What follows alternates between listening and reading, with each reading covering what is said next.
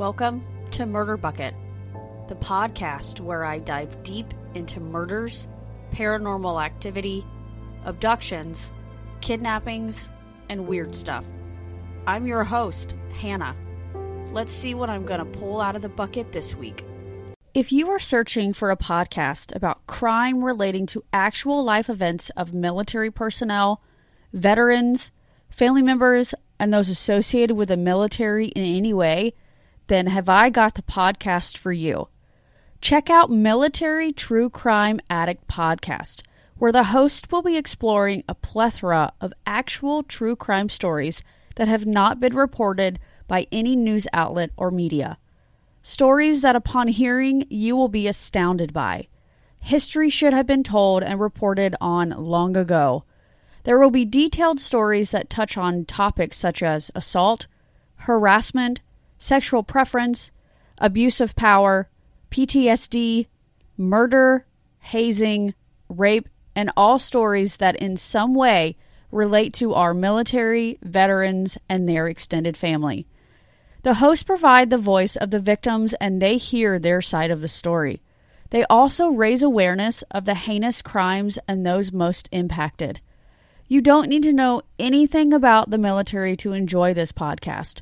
Listeners can hear true crime stories with the specifics of what occurred. You can check them out on Google Podcasts and Spotify.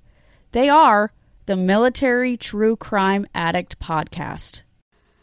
Good evening, everybody. It's Tuesday, and Tuesdays mean a new episode of the Cold Case Road Trip. We are on stops 7 and 8, and we will be traveling to Guam and Colorado. Do you have your snacks ready? Now, I have to be honest, I don't have any snacks right now because my husband and daughter and I just got back from eating dinner at a local pizza place here called Lido, where their slogan says, We never cut corners because all their pizzas are square. The pizza that we got tonight is called the Hot Honey Pepperoni. Now, I am a pescatarian, so I don't eat meat except for seafood. So my husband just takes off all the pepperonis and I just eat the rest of it, which even without pepperonis is absolutely delicious. Let's head on over to our week slash weekend recap and take a look at what people said on Twitter. The Chicklet podcast got to see their nieces and nephew and family this weekend for the first time in a long time, all thanks to the vaccine.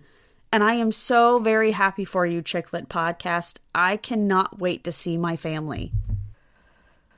The I Had to Say It podcast said that their good thing this week was that they got to pick up the new flooring for their house, but the bad is that they wrenched their back while unloading the truck. I'm excited about the new flooring for your house, and I'm really sorry that you hurt your back. Great Lakes True Crime podcast said that the good thing is that they're healing up nicely from their recent melanoma surgery, but obviously the bad thing is that they have melanoma. I hope that you do heal up really nicely and you have a speedy recovery, and I'm very sorry to hear that you have melanoma. The Stolen From Me by Lindsay podcast, good thing this week is they reached a thousand subscribers on YouTube. And the bad is that the trolls on YouTube are evil. And Stolen From Me by Lindsay, all the trolls are evil, and I'm really sorry you're having to deal with that. But congratulations on getting a thousand subscribers. That is absolutely amazing. You Should Have Ghosted podcast said that the good thing is that their little brother finally went off to college for the last trimester of his freshman year. But the bad thing is that the weekends are never long enough. And I 100% have to agree. I really wish that the weekends were, say, five days long instead of two and the weekdays were just, you know, two days long. But we can only dream. The Round Here podcast said the good thing is they got a great review slash recommendation on Facebook from a stranger. Congratulations, I am very proud of you. But the bad thing is is that they're fighting off some sort of illness and it's not COVID. I hope you feel better soon. Now let's head on over to Instagram. Mila243 said that the good thing was that they had professional photos taken of their three month old, but the bad thing was that she screamed the entire time. I'm really glad though that you said that the photographer was able to get some really cute photos. I can understand where you're coming from about the baby crying the entire time because I have a 13 month old little girl, and I can tell you there has been a time where she cried for three hours straight, and there was absolutely nothing that I could do. I thought I was literally going to lose my mind. The Slice of Life podcast said, to sum it up, I am Wanda, and Sanjana is my vision. My husband and I, and our friend Noah, who lives with us currently, watched WandaVision together, and I just have to say, I absolutely loved it. I really wish there were more episodes, but even with a short series, I still loved it. The Strange Beauty podcast said that their boyfriend and them got to buy their first house. I am so very excited for you guys. I absolutely love owning my own home. I love being able to do things to the interior without really having to ask for permission. Because to be honest with you, I just kind of do the things and don't get permission from my husband. But hey, it turns out wonderful, and he loves it in the end. And finally, Calamity and a Coffee podcast said that they just got their very first vaccine yesterday, and I am so happy. I got my first vaccine just a couple of weeks ago, and my second dose is scheduled on the 8th, and I just can't wait because that means that hopefully soon my husband and I and my daughter will be able to travel to Tennessee to go see our family because my grandparents, my brother, my cousins, my aunt have never met my child. And obviously, I really want them to meet her because, well, she's adorable. So, my weekend slash week recap was on Friday, March 26th. I turned 31. Yay, hooray to me, birthdays. And no, I am not 29 forever. I am proud to say that I am 31 years old, living the dream, living the life, having fun, doing what I do, hanging out with you guys. So, Friday night, my husband and I and our friend Noah went to a little seafood place here in our area. We had delicious Dungeness crabs, snow crabs, mussels, shrimp, fish cakes, and it was just absolutely delicious. The weather was perfect, wonderful. Saturday, we got up, we went to the grocery store, we kind of went around different stores looking for some stuff, and then about midway through the day, we had a few friends come over, and they hung out probably till about 11 o'clock at night. We grilled some burgers, some hot dogs, had some fish, some okra, played a few games, hung out and had a bonfire, and s'mores. It was just wonderful. Sunday was typical. We went to church, went to lunch with some of our family friends up here, and it was just bliss. And then Monday is Monday, and Tuesday is today. Nothing really exciting to report. So, why don't we just go ahead and get started? Our seventh stop is Guam. Sharika Gallon, 19, Sally Santos, 12, and Julia George, 16, were killed in the early morning hours of November 29, 2014, in Hagåtña, Guam, when they were hit by a car. Sharika Gallon was born in Guam and had recently graduated from high school and was in the process of making plans for college. Julia George was just three years old when her family moved to Guam from Kosrae. Her mother, Lila, described her as a neat freak who loved to clean. Sally Santos was in middle school when she and her mother moved to Guam from Pohnpei after her father passed away. Police and fire personnel responded to the scene at Chalana Ramirez Street in Yigo after a 911 call was received at 4:49 a.m that there were three unconscious people by the side of the road. Several vehicle parts were found at the scene, and some reports indicated that the possible make of the vehicle was a Nissan. All three girls were rushed to the Guam Memorial Hospital, where two were declared dead that morning, and the third girl died later that night. While there were no witnesses to the hit and run, a resident who lived on the street, Tony Ramirez, told police that he heard a loud thump and tire screeching that morning. He believes that what he heard was the accident. Sharika's father, Brian, said that he was told by investigators that the tire marks in the road indicated the suspect had pulled over to the right shoulder of the road after hitting the girls and then pulled back onto the road and drove away. Two days after the tragic accident, Guam police announced that a person of interest had been brought in for questioning. Quadlin Gorong, 24, went to the police station and informed them that she had run over something early that morning. She offered to let the police search her car without a warrant. She was 100% cooperative with the authorities, and she told police that she was driving through a dark Yigo street when she thought she hit something. She got out of her vehicle to check, but saw nothing. Even though she was interviewed three times by the police, she was never arrested. Guam Police Department closed the case and turned it over to the Attorney General's office. Quadlin was indicted by the grand jury on March 6, 2015, on three counts of manslaughter with special allegations, a possession and use of a deadly weapon, three counts of negligent homicide with special allegations, three counts of reckless driving with injuries, and three counts of reckless conduct.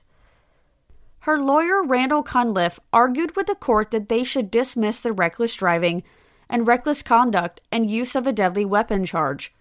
He claimed that there were flaws in the original indictment. She pleaded not guilty to manslaughter and negligent homicide. The trial was set to begin at the end of January of 2016, but it was postponed due to other pending matters and other cases before the Superior Court judge. The new trial date was set for June 20th of 2016. Quadlin appeared before the judge with attorney Jeffrey Motz, who worked in the same firm alongside Randall Cunliffe. He told the judge that he could not adequately represent her if the trial were to start on June 20th, as previously scheduled.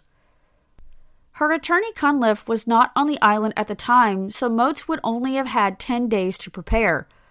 Moats told the judge that he had limited interaction with Quadlin and that it was Randall who had taken the lead on the case.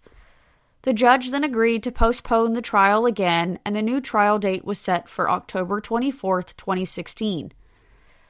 Just days before the trial was to begin, information from the prosecution's key witness prompted Judge Maria Cenzon to dismiss the indictment against Quadlin without prejudice. Prosecution's key witness was Guam medical examiner Dr. Aurelio Espinola. He told them that it was extremely unlikely that Quadlin's Nissan was the vehicle that hit the girls. Even though there was a dent in the hood of her car, it was not consistent with the one that would have struck three people. There was also no blood or hair found anywhere on the vehicle. He also believes that the vehicle that hit the three girls had a bumper that was at least 20 inches off of the ground. Quadlin's bumper was only 17 inches off of the ground. He suspects that the girls were hit by a pickup truck. Guam law states that government has up to three years from the time the crime was committed to charge someone for a felony, other than murder or child sexual abuse. There have been no arrests made in connection to the case, and all the charges against Quadlin were dropped. If you have any information regarding this case, please contact the Guam Crime Stoppers. And we're back. Our eighth stop is in Colorado. December 27, 1973, Colorado State Patrolman Thomas Carpenter, 47, pulled up just before 10 a.m. to a stopped vehicle along the side of US 36 near Broadway. He did not make a report over his radio that he was pulling over. It is believed that he either stopped to help the stranded motorist or thought he saw something suspicious. During the possible altercation with the suspects, Thomas was forced back into his patrol car at gunpoint. Witnesses told investigators later that they saw him driving his patrol vehicle with two men in the back seats. Thomas was dispatched to a crash at the intersection of East 58th Avenue and Interstate 25 at a little after 10 a.m. He told dispatch that he was near Interstate 70 and Havana Street, which was several miles away from the area that he was supposed to be patrolling. Thomas was found a short time later in his patrol car at an apartment complex in the neighborhood of Montbello with four gunshot wounds to his head. Several witnesses said they saw two men running from the car. Police were given descriptions of the two suspects. Both were young. One was white with shaggy hair, and the other was black.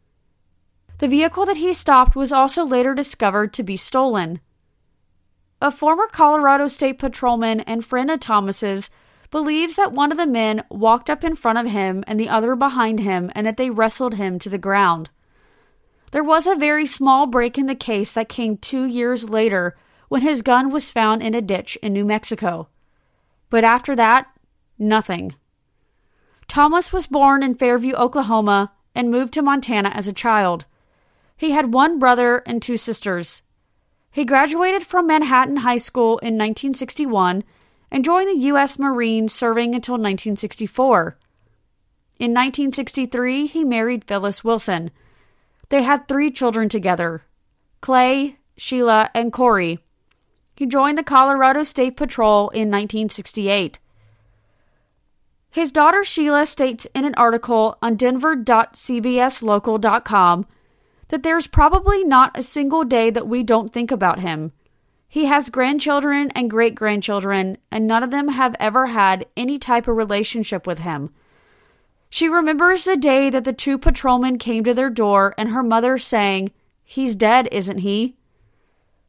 His son Corey said in an article on 9news.com that 47 years later, I hope and pray all the time that there will be some resolution and with that, possibly justice.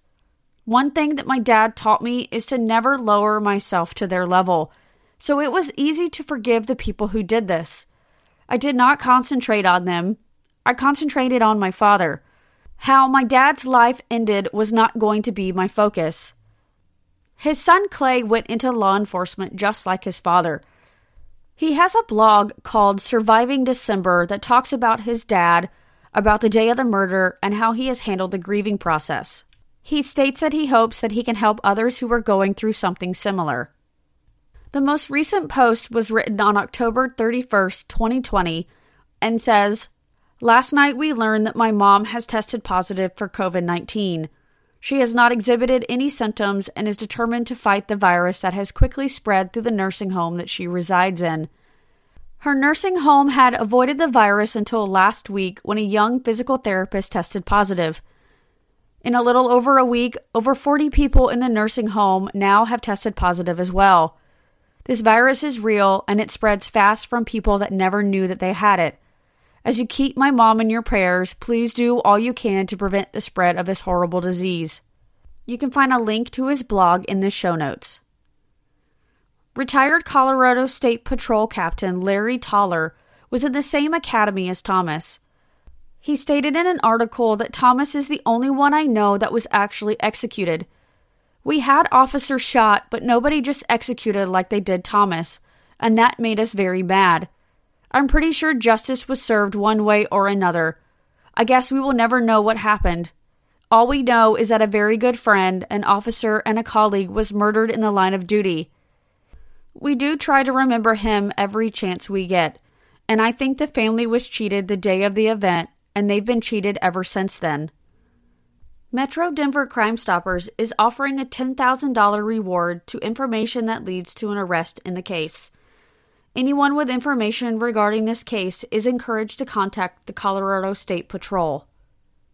I hope you enjoyed tonight's episode of the Cold Case Road Trip. Check out this promo from my friend at the True Crime Files podcast.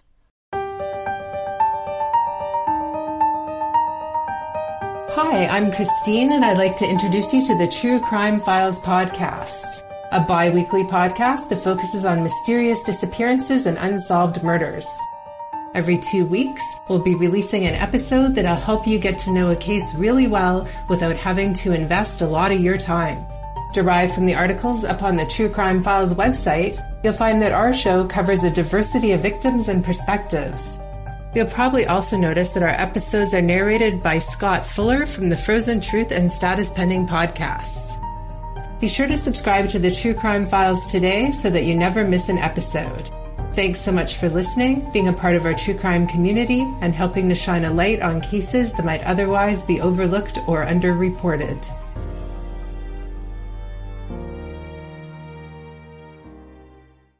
Thank you for listening to Murder Bucket. and I hope you enjoyed tonight's episode. Be sure to follow me on Twitter at The Murder Bucket, on Facebook at Bucket Murd, and on Instagram at Murd Bucket.